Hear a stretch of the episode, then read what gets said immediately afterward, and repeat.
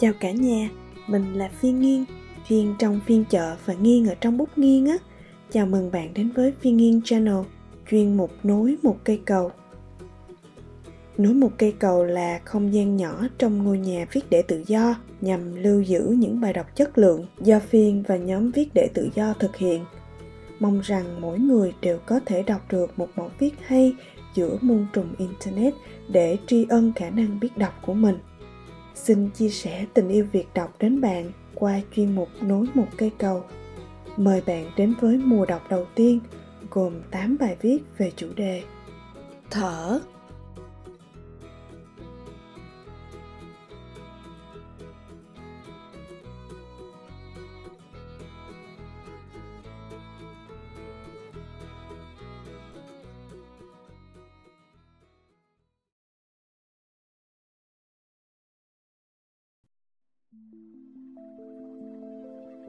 nương tựa chính mình.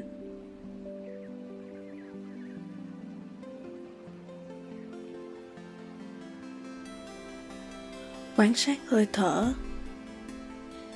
Thật ra, quan sát cái gì cũng được cả. Bởi tất cả đều là pháp. Nhất thiết pháp giai thị phật pháp. Nhưng quan sát hơi thở thì có điều kiện để thấy ngũ uẩn giai không hơn thấy vô ngã hơn. Vô ngã ở đây không còn là một ý niệm, một khái niệm, mà là một trạng thái.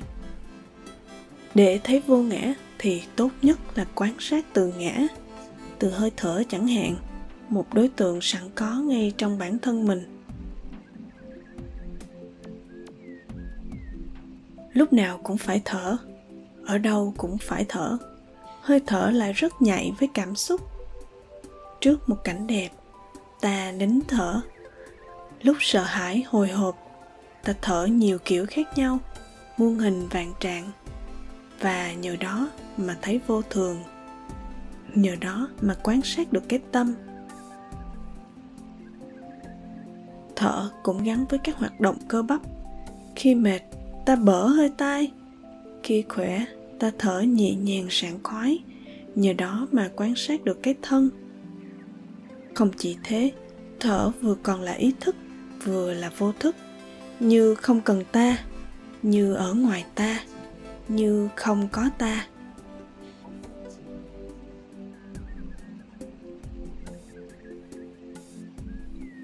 Quán sát thở, ta thấy thở gắn với sự sống chết của kiếp người.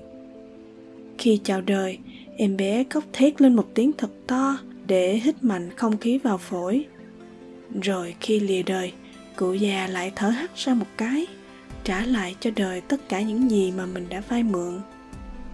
Giữa hai lần thở vào thở ra đó là những đợt thở lăn tăng như những làn sóng nhỏ, mà nối kết các làn sóng nhỏ đó lại, ta có cuộc rong chơi trong cõi ta bà.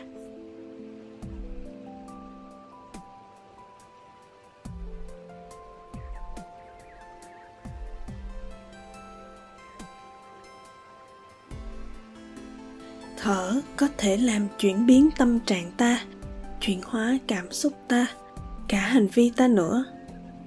Đang sôi giận mà kịp nhớ lại, quan sát sự thở của mình, thấy nó phập phèo kỳ cục, tức cười, bèn quên giận. Hơi thở được điều hòa trở lại lúc nào không hay. Điểm hưng phấn trên vỏ não đã bị dịch chuyển. Giận dữ, lo âu, sợ hãi, vốn tiêu tốn rất nhiều năng lượng vì vậy mà những lúc đó ta dễ cảm thấy kiệt sức, rã rời. Ngủ là một cách giảm tiêu hao năng lượng, nhưng vẫn còn co cơ, còn chim bao. Thiền giúp tiết giảm tiêu thụ năng lượng một cách đáng kể, còn hơn cả giấc ngủ. Nhờ đó, các tế bào được nghỉ ngơi, toàn thân cảm thấy sảng khoái.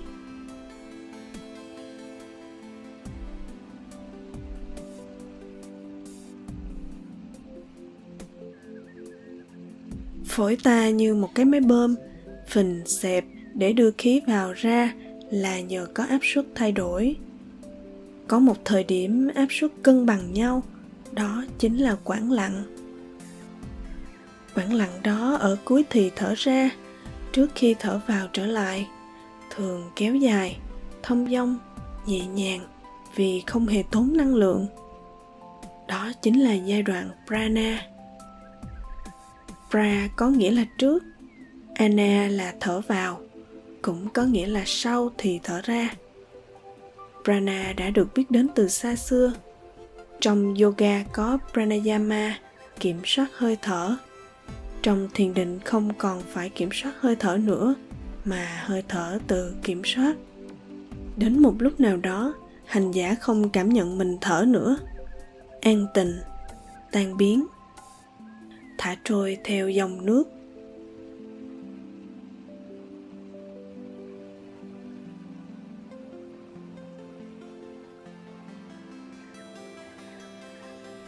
Khi nói đến thiền, ta thường nghĩ ngay đến ngồi thiền. Rồi nào kiết già, nào bán già, hết sức phức tạp và bí hiểm như chỉ dành riêng cho một giới nào đó. Thiền thực ra không nhất thiết phải như thế đi đứng nằm ngồi gì cũng thiền được cả. Người nhật, người tây tạng đều có cách ngồi thiền riêng của mình. Người tây phương còn khác hơn nữa, miễn sao có một tư thế thoải mái, dễ chịu, buông xả toàn thân là được. Thế nhưng cách ngồi tréo chân, kiết già, bán già lại có lợi thế hơn. Vì khi ta đứng, ta đi các bắp cơ phía trước của chân phải co lại để nâng đỡ cả thân mình. Trong khi các bắp cơ ở phía sau duỗi ra, lúc ngồi tréo chân, ta đã làm cho các bắp cơ đổi chiều. Đây là phương pháp đối chứng trị liệu.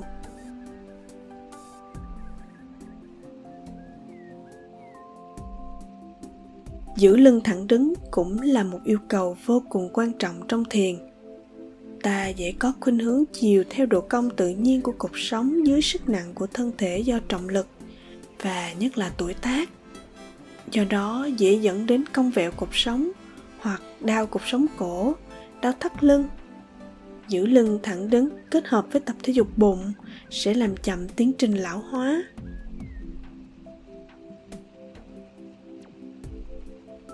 Trong thiền, một yếu tố rất quyết định nữa là sự thả lỏng toàn thân, buông xả toàn thân, mà có người ví như thả trôi theo dòng nước. Y học chứng minh tiêu hao năng lượng trong thiền rất thấp, dưới mức chuyển hóa cơ bản, thấp hơn cả khi ngủ. Nhờ vậy mà năng lượng được tích lũy tốt hơn.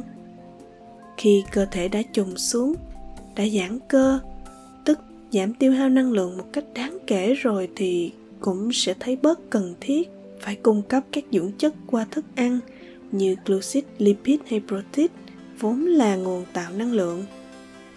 Ăn ít đi mà vẫn đáp ứng đủ nhu cầu năng lượng thì cơ thể đỡ vất vả, các tế bào đỡ hùng hục làm việc, tinh thần sẽ sảng khoái.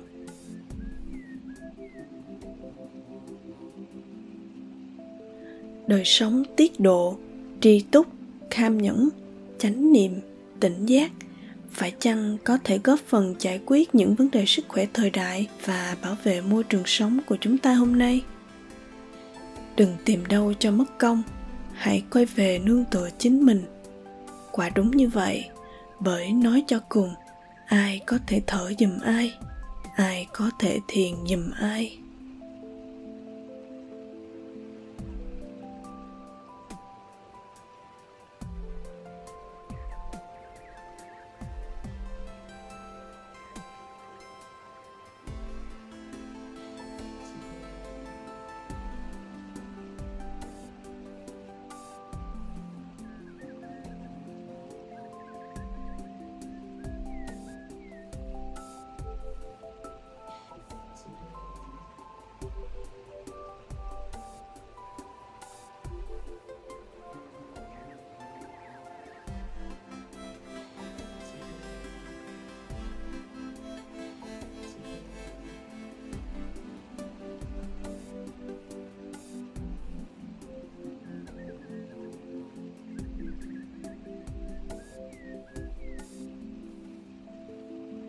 Nương tựa chính mình, tác giả đỗ hồng ngọc, từ nối một cây cầu com.